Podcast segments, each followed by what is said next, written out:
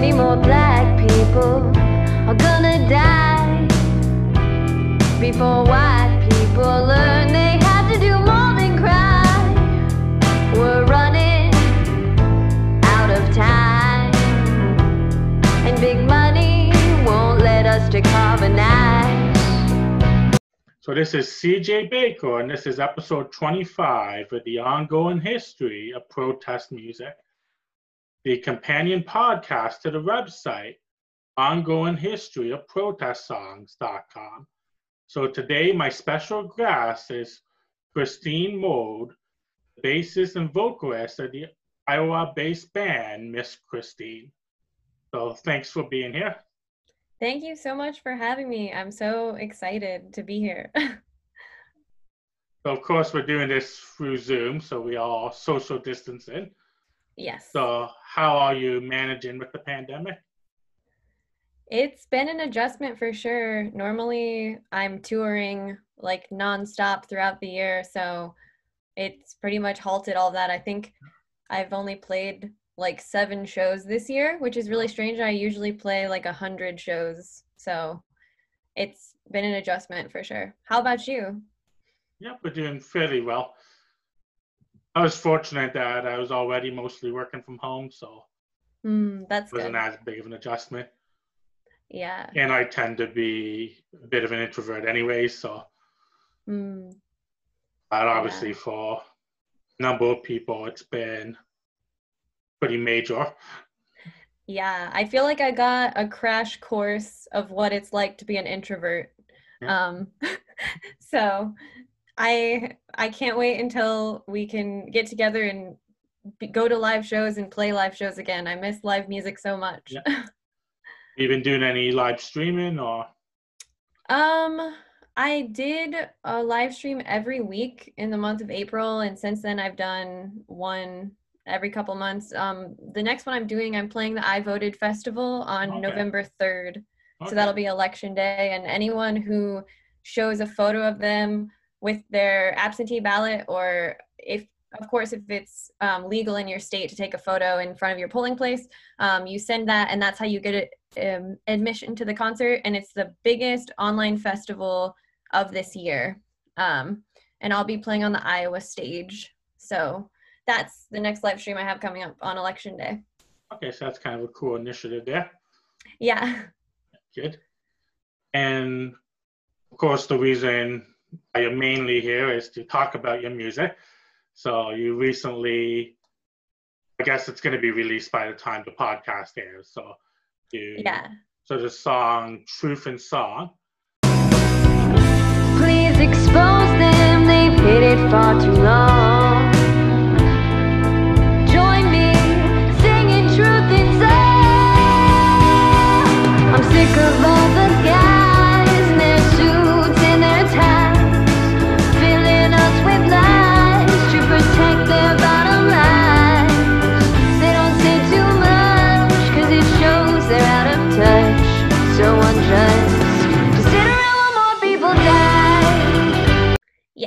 What was the motivation behind that song? Well, with everything going on in our country and being in our homes, um, I was an organizer on the Bernie 2020 campaign. And so I did a lot of door knocking and actual talking to people. And since everything had to become digital and all the protests after George Floyd um, was killed, I just decided that I didn't feel comfortable going out to big protests and being around people with the pandemic.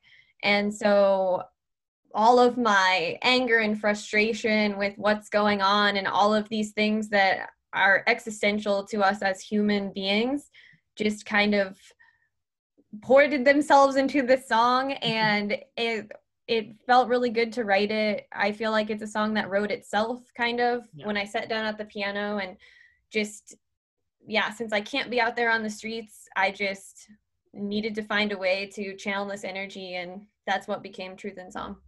Okay, cool. And also, like even the title "Truth in Song," like to me, that title even highlights the role that music can play within social movements. Um, so personally, why do you feel that's important to use your music to speak out on issues? It's so important because music is so powerful and it can reach different levels of humanity that might not otherwise work. Um, just having a conversation, or there's such a divide in our country right now, um, and being able to have a message through music um, that's so powerful, I think is really impactful. And I was so excited to find your blog and what you're doing because it really uh, with the pandemic. And um, i recently had someone tell me to just um, stick to singing and not to don't talk politics. Oh, And shut up and sing. yeah. And it was like well here you can listen to truth in song because i'll just tell you what i'm thinking in song if that's better for you. Um, but just having the um, ability to know the history of how powerful music can be and i think that there's a lot of people in power who try to get artists to not speak out Yeah. because they know that you know music brings people together and that if people come together things will really start to change um so yeah, music definitely plays an important role in that. So you definitely speak out for your music, and you also mentioned involved with the Bernie Sanders campaign. So mhm. you're being politically active. Is that something you've always been, or is that something that come about later on in life? it definitely came upon or later in my life um in 2012 i was at the second inauguration of obama i went to this um presidential collegiate conference and um i got to meet people from all over the world and talk about their politics in their local community which was really impactful. But for me it wasn't until 2015 when i heard about bernie sanders in iowa back when nobody really knew who he was and his message really impacted me. And 2020 was the year that i became way more politically active um, because i worked in iowa and new hampshire on the campaign and that's very different work from being a musician Yeah. um, and then it just kind of naturally made its way into my music with truth in song um, and uh, my f- first album conversion has some political songs on it but i think my next album will be a bit more political yeah Yeah, because you even mentioned your album conversion. Like I know there's a couple of songs that definitely deal with different social issues, but I would say probably the most politically direct song, which I know you released the video for as well, is the Millennial Paradigm.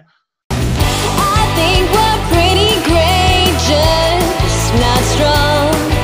And this has gone on for 60 years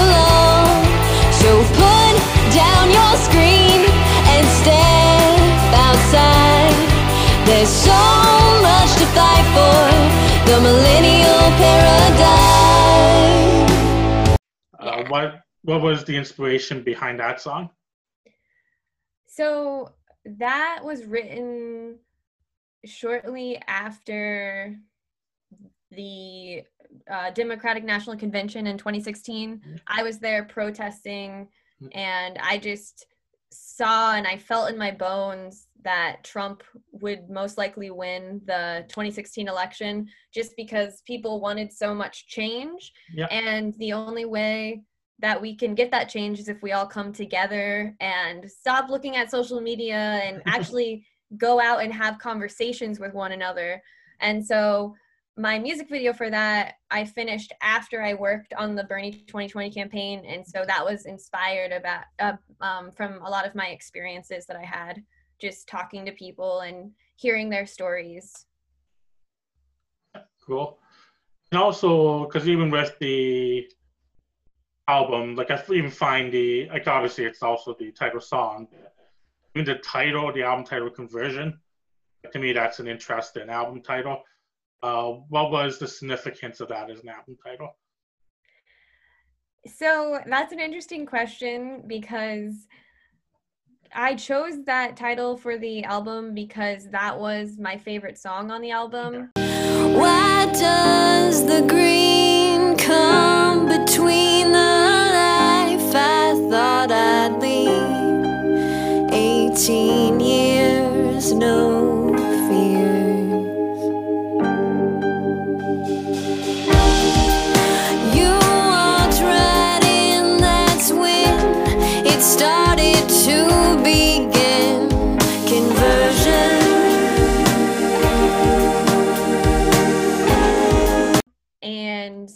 The way that I recorded my album was nobody in my band had heard the songs. So we uh-huh. showed up in the studio and we did three songs a day for five days. And we would listen to the demo recording. I would hand out charts and we would go into the studio and track every song on the mm-hmm. spot. And the idea of that is that music is the most powerful when it's first created. Yeah. And so because of that, I had no idea what my album was going to sound like going into the studio. It was a total gamble.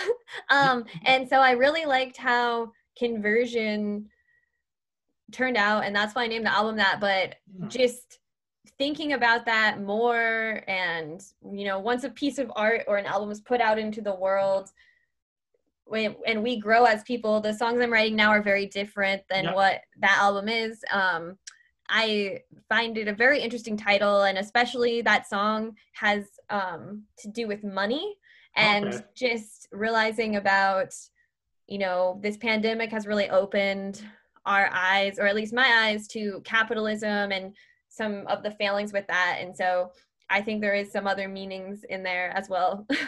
Yeah, I think that's why, because I listened to the song, watched the video. It's probably my favorite track on the album too.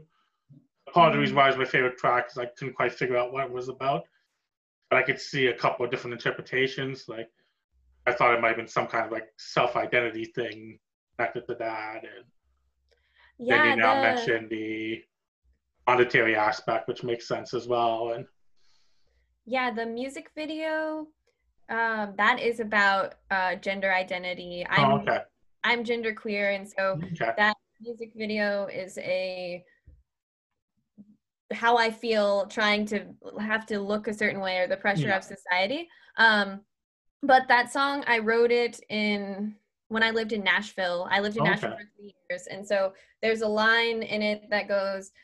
They say it takes three weeks to form a habit. Well, what about three years? yeah, And so I was really unhappy living in Nashville. So I moved back um, to Iowa to finish writing my album.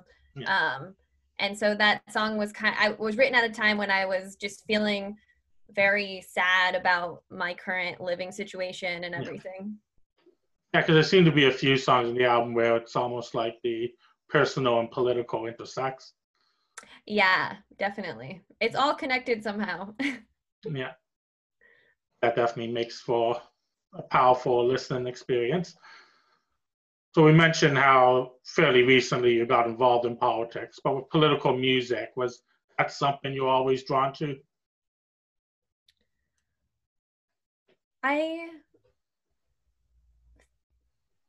I think so and I just I don't think that I really knew that it was political. Okay. Um and the biggest thing that I learned from working on the campaign is that the political is personal and Yeah. it affects every single thing in our lives. And so to be able to share those messages in music, that is just so powerful. And yeah, thinking to certain like John Lennon songs or things like that that I like to listen to. It's like, yes, those are very political, but I had no idea or I didn't really think about it in that context. But yeah, it's definitely been a part of my life for sure. Okay, cool. So, what are some of your musical influences then? Like you mentioned John Lennon. Um, any other ones that kind of help shape your music?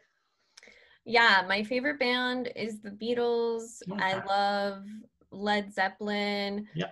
Um, Deep Purple, Jefferson Okay. Airplane. I really like 60s and 70s rock. Um, some Yeah. modern artists would be like Regina Spektor. Okay. Um, when I was younger, I was really into Panic at the Disco. Yeah. Um, I also really love Motown music.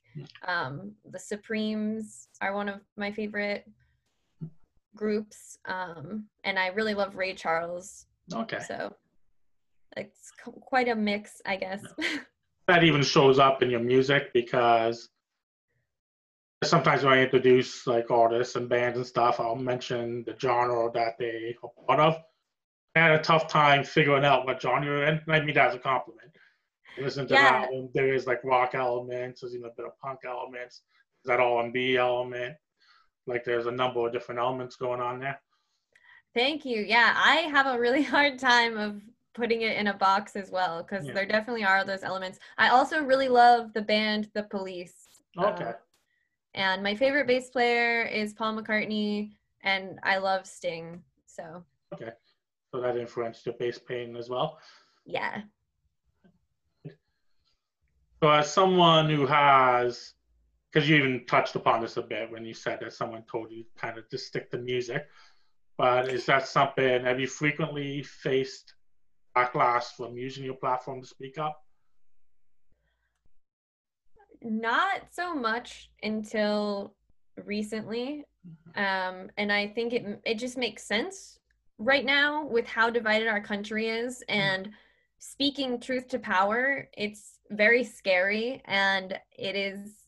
It still feels scary to me sometimes speaking out against these things. And when I was performing live at the beginning of this year, I would say from the stage, um, uh, ask people questions and to get them thinking about politics and stuff like that, because it really should be something that's on our everyday radar because it affects all of us all over the world. Yeah.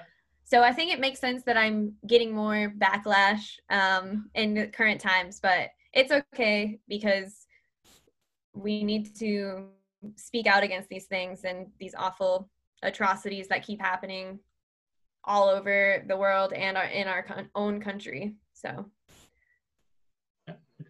So of course, I know a lot of like the purpose of like the song and the music is to encourage people to vote.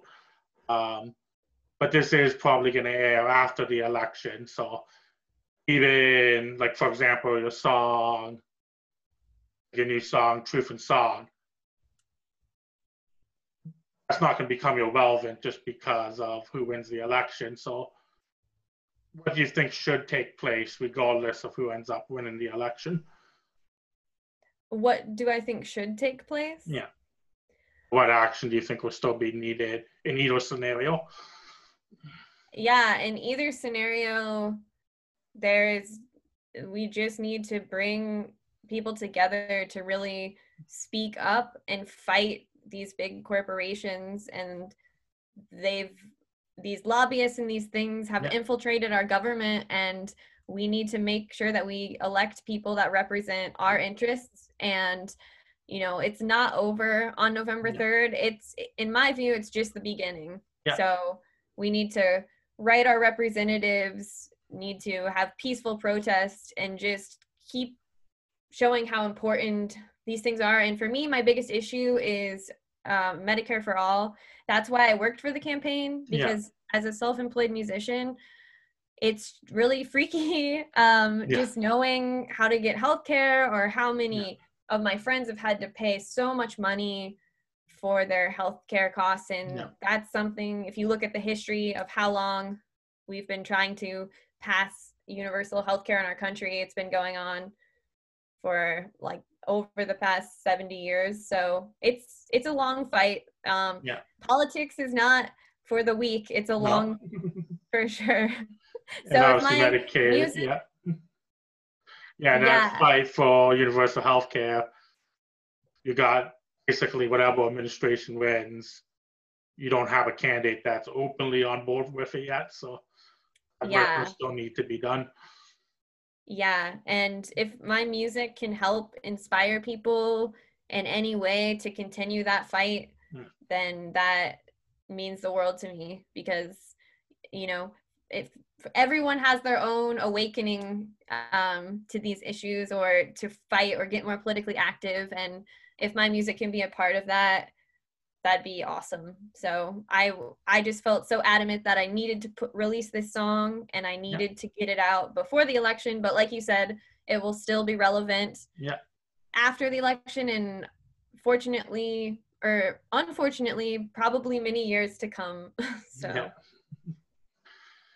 So the other thing you just mentioned there is the challenges in connection with musicians. And are you basically a full-time musician then, or do you have a second job as well? Yeah i'm a full-time musician Okay. um i teach private lessons Okay. so through the pandemic i've continued to teach and i've been able to switch to zoom lessons which has been really nice so that's what i do primarily when i'm not touring Good. What changes do you think could take place to support working musicians are trying to like make a living making music? Well, a big one through all of this Yeah. is going to be interesting to see how many venues survive. Um, Yeah. And a friend and I are working on musicians equity survey right now Okay. where we're serving musicians about what they want to see for live performance going forward and try to potentially help work um, to get some legislation to make sure that musicians have more fair pay standards or things like that. Um, but in terms of right now, what Mm. anyone can do is just support their favorite artist, whether that's tuning into a live stream Yeah. or buying some merch directly from the artist. That's just really helpful. Yeah, so those are practical ways to try to support directly. yeah. And then you mentioned the initiative for like equity. I noticed there's a campaign even to try like with Spotify, the penny a play. That's Mhm. something you're involved in too, or Yeah, we've been just talking to musicians all over the country and talking to some music lawyers about just Spotify and that whole business model because Mm. there's the music industry is very unbalanced with Yeah. where the wealth is and just you know how do we fight companies like Spotify that aren't paying musicians fairly at all and it seems really daunting but someone's got to try to do it. So Yeah. I'm glad to be working towards that in some way. yeah, it's definitely example of an industry, I guess that has a history of being exploitive, yes. Probably even more so in the digital age. Mhm. Yeah. So before we conclude, is there anything else you want to say or plug? Just that Truth in Song will be out by the time this podcast is up. Yeah, but it'll be posted on the website for then too. Awesome. And I'll be doing a pre-order campaign of sweatshirts and posters for the song that'll be mm-hmm. coming up. Um, you can find on my website, mm-hmm. misschristinemusic.com. Okay. Mm-hmm. And that's a really helpful way to support me in this Yep. time since I can't tour. And yeah, the there'll be snippets up from I Voted Festival on November 3rd. And Okay. Depending on what time this airs, they they will be replaying the concert on November 4th. Okay. So you can look up I Voted Festival and find out more information. Okay, so a lot of good things to check out. And any other social media where people can find you or Yeah, I'm on Facebook and Instagram if you look up Miss Christine Music. And then on Twitter, I'm Miss X Teen Music because my name's too long and wouldn't fit. Okay, good. So I encourage definitely our listeners to check out your social media and more importantly, check out your music. If they're Thank able you to so support much. you through merch and other ways, that would definitely be good as well. So thanks again. I definitely enjoyed our discussion. yeah, thank you so much for having me. And I really appreciate what you're doing so much. Uh, Thanks, appreciate that. So this concludes episode 25 of the ongoing history of protest music. You can leave feedback at the contact page of the website ongoinghistoryofprotestsongs.com or DM me at Twitter at Tunes of Protest. You can also leave me a voice message which might be included on a future episode. Also, concerning the voice message feature, I'm asking you for your assistance on a special project 500 protest albums project. So you can leave a voice message mentioning your favorite protest album and why it is your favorite. And once again, that recording might be included in a future episode. It would also be considered a vote as part of that 500 protest albums project. You can also support podcast and the website at Patreon at patreon.com slash ongoing history protest music. Patrons receive exclusive content. So once again, I'd like to thank my special guest, Christine Moad. I definitely suggest you check out the music of Miss Christine. So to conclude, we'll play the track Truth in Song in its entirety. So thanks for listening and please stay safe.